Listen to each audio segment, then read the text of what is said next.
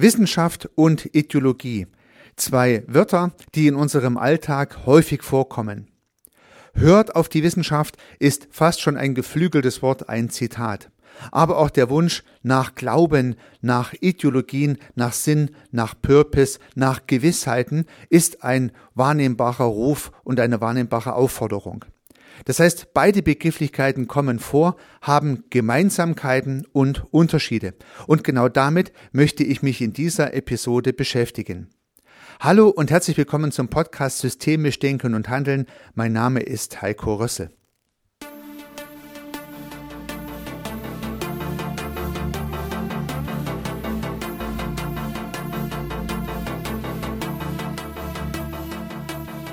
Die Inspiration für diesen Podcast kam durch einen Artikel, durch einen Beitrag von Fritz B. Simon im Karl Auer Verlag.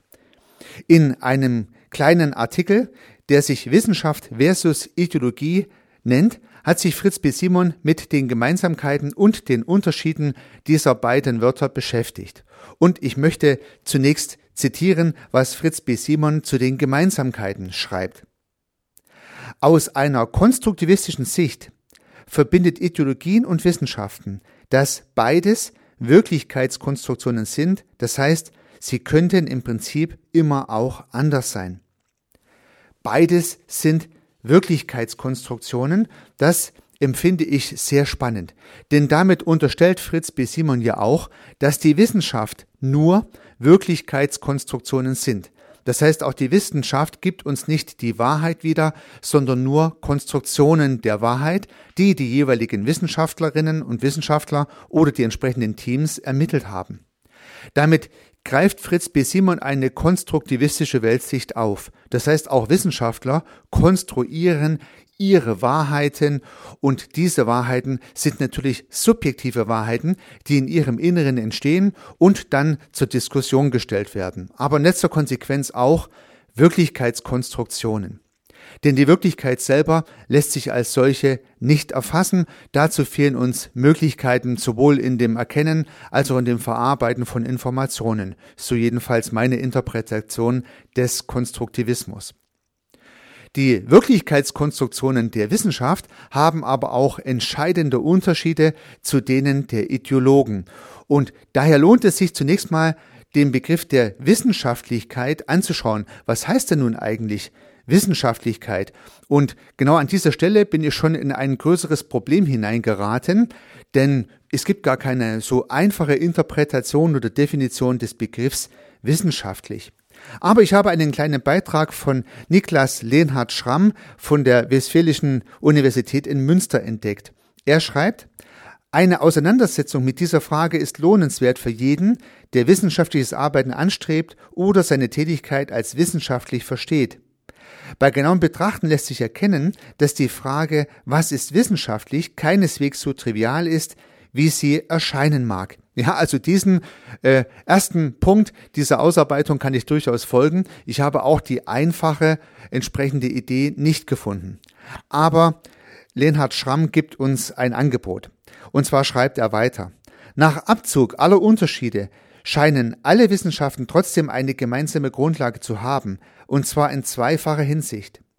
Der Begriff wissenschaftlich scheint immer eine bestimmte Vorgehensweise zu bezeichnen, mit der ein bestimmtes Ziel erreicht werden soll.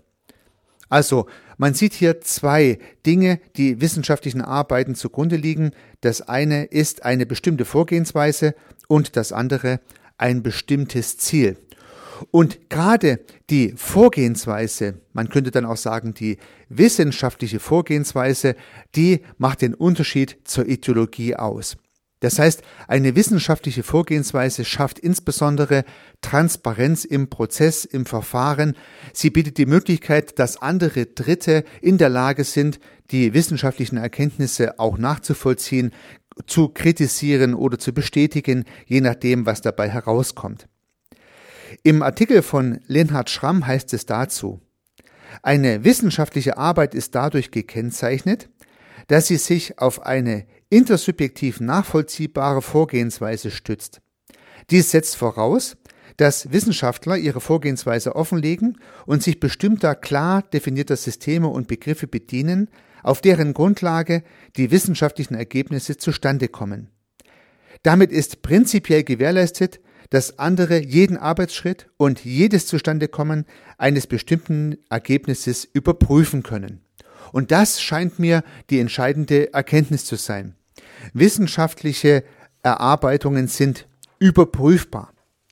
Das heißt also, man ist in der Lage, anhand der Methodik zu erkennen, wie vorgegangen wurde und kann es selber überprüfen. Das heißt, jemand hat eine entsprechende Erkenntnis aus der Literatur herausgearbeitet, hat die entsprechenden Quellen angegeben, man kann sie nachlesen. Jemand hat eine empirische Forschung durchgeführt, hat die entsprechenden Statistiken dazu veröffentlicht, man kann sie nachvollziehen. Jemand hat ein Experiment durchgeführt, hat die gesamten Grundlagen des Experimentes ordentlich dokumentiert, so dass an anderen Stellen der Welt diese Experimente wieder aufgebaut und nachvollzogen werden können. Das erscheint mir die Basis wissenschaftlicher Arbeit zu sein. Andere können nachprüfen, was ausgesagt wurde und dadurch unterscheiden sich wissenschaftliche Artikel und wissenschaftliche Arbeiten von ja, Meinungen und gegebenenfalls auch Ideologien.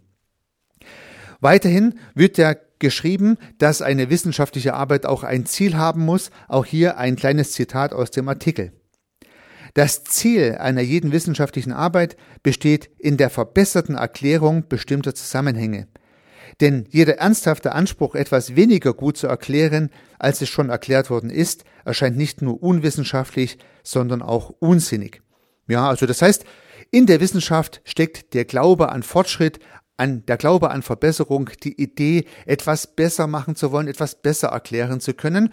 Und demzufolge muss man natürlich zunächst auch erstmal schauen, was andere bereits dazu erklärt haben und dazu publiziert haben, ehe man dann selber entsprechende Deutungsversuche vornimmt. Das zum wissenschaftlichen Arbeiten. Ich kann mich noch vage an einen schönen Auszug von Heinz von Förster erinnern. Also in einem Buch oder in einem Artikel hat Heinz von Förster sinngemäß gesagt, dass ein wissenschaftlich Arbeitender zunächst einmal eine Behauptung aufstellt, also eine sogenannte Hypothese, und dann versucht, diese Hypothese selbst zu vernichten. Also er versucht alle möglichen Argumente und Gründe aufzuführen, die dazu beitragen, seine eigene Hypothese zu widerlegen. Das wäre typisches wissenschaftliches Arbeiten. Wenn ihm dann trotz größter Bemühungen, so sagte damals Heinz von Förster sinngemäß, es dem Wissenschaftler nicht gelingt, seine eigene Behauptung kaputt zu machen.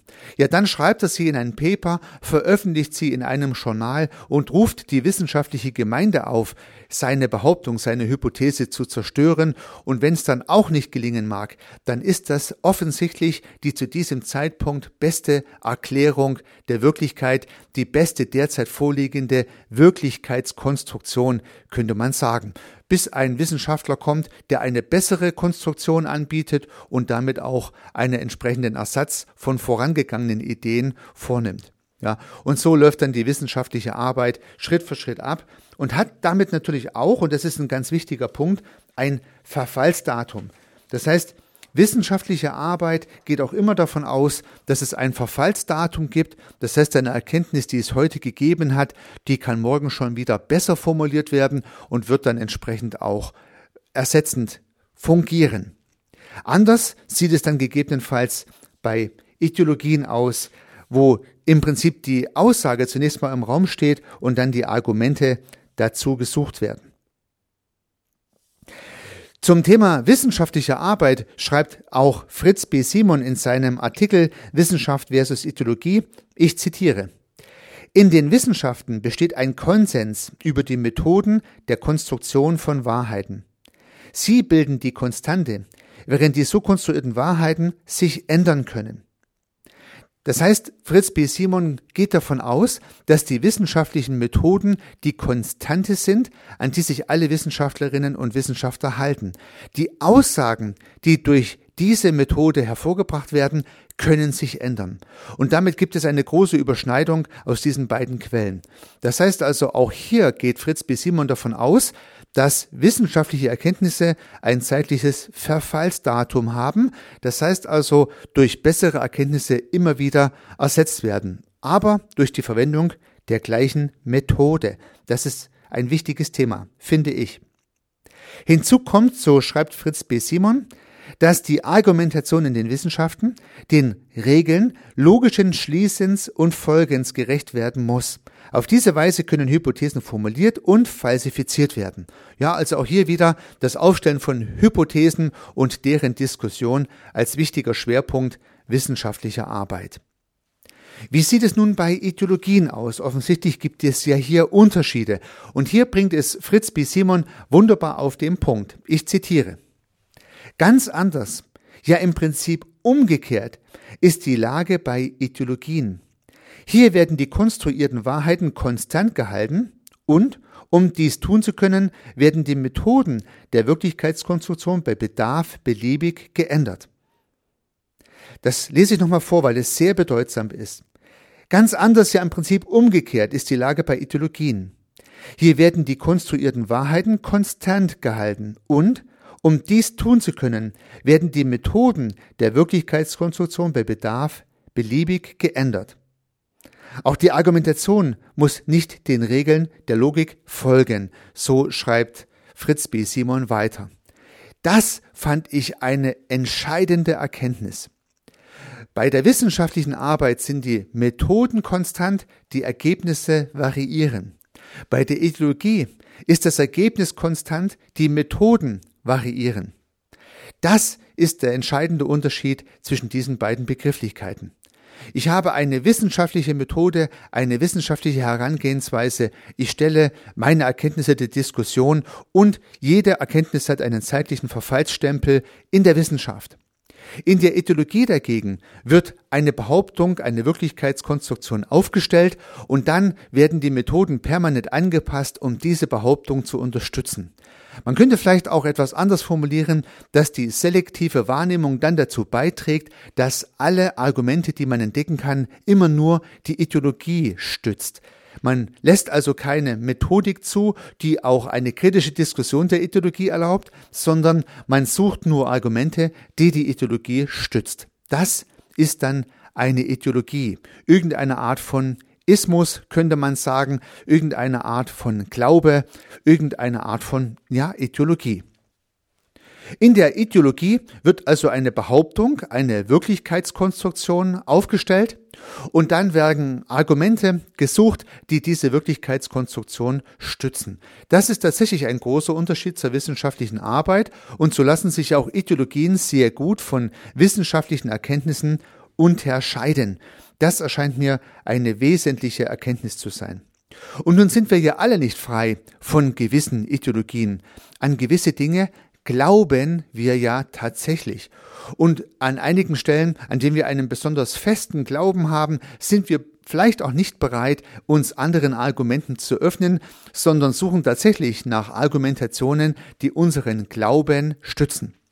Und daher kann es hilfreich und gut sein, auch immer wieder mal seine eigenen Ideologien ein Stück weit zu hinterfragen und zu prüfen, ob man hier tatsächlich auch andere Lösungen und andere Ideen Einzug halten lassen könnte, ob man einfach auch mal kritisch die eigenen Ideologien hinterleuchten mag. Und dazu gibt es natürlich viele Gelegenheiten und viele Möglichkeiten. Ich möchte aus dem Buch von Heinz von Förster und Bernhard Pürksen Wahrheit ist die Erfindung eines Lügners eine kurze Episode zitieren. Bernhard Pörksen fragt hier Heinz von Förster, aber Sie sind doch ein Konstruktivist. Also Konstruktivist ist natürlich auch ein Glauben, eine Ideologie. Und Heinz von Förster antwortet hierauf, nein, ich bin ein Wiener. Das ist die einzige Zuschreibung und Bestimmung meiner Person, die ich akzeptieren muss. Ich komme nun mal aus Wien und so weiter. Das heißt, er lässt sich nicht mit der Ideologie des Konstruktivismus verknüpfen, obwohl viele Menschen wohl denken würden, Heinz von Förster wäre ein Konstruktivist. Er schreibt weiter, ich habe überhaupt keine Erkenntnistheorie, sondern ich staune. Ich lasse mich von der Welt faszinieren und versuche, sie zu verstehen. Das ist der Kerngedanke des Glaubens, könnte man sagen, von Heinz von Förster. Er möchte sich halt nicht einer Ideologie unterwerfen, sondern staunend durch die Welt gehen und sich immer wieder neu faszinieren lassen. Weiter im gleichen Buch auf Seite 43 schreibt von Förster, mich stört das gesamte Vokabular. Wenn jemand von Konstruktivisten und Realisten, Objektivisten, Subjektivisten und Postmodernisisten spricht, und diese ganze Terminologie ins Spiel bringt, würde ich am liebsten sagen, vielen Dank, mir reicht's, ich gehe lieber ins Kino, das ist interessanter. Heinz von Foster gibt ja also nochmal einen deutlichen Hinweis darauf, dass Ideologien nicht sein Spielfeld sind, dass er sich nicht damit beschäftigen möchte, dass er sich nicht den Blick verengen lassen möchte durch Ideologien, sondern stets staunend und fasziniert durch die Welt laufen möchte und sich inspirieren lassen möchte von den schönen Dingen, die es zu entdecken gibt, ohne sich eigene Gedanken und Denkbarrieren aufzubauen. Und ich glaube, liebe Zuhörerinnen, liebe Zuhörer, das ist eine super gute Idee, die ich Ihnen heute in dieser Episode mitgeben wollte. Ich hoffe, ich konnte Sie motivieren, die Welt staunend und faszinierend zu erleben. Dabei wünsche ich Ihnen sehr viel Erfolg. Unternehmen Sie was, Ihr Heiko Rössel.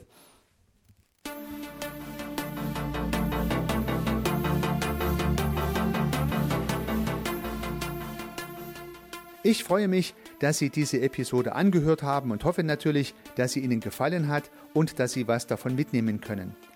Wenn Sie keine zukünftigen Episoden verpassen möchten, dann können Sie den Podcast gern abonnieren. Nutzen Sie dafür den Abonnieren-Button in der Podcast-App Ihrer Wahl. Natürlich würde ich mich auch über eine Rezension oder über eine Bewertung freuen. Alternativ zu diesem Podcast habe ich zwei weitere aufgenommen. Sie finden sie unter www.servicearchitekt.com/podcast oder wenn Sie meinen Namen in der Podcast-App Ihrer Wahl eingeben. Vielleicht können ja auch die beiden anderen Angebote für Sie interessant sein. Sollten Sie ein persönliches Gespräch wünschen, dann können Sie das gern unter www.servicearchitekt.com/termin auf meiner Website mit mir vereinbaren. Ansonsten freue ich mich auf ein Wiederhören. Bis dahin, Ihr Heiko Rössel.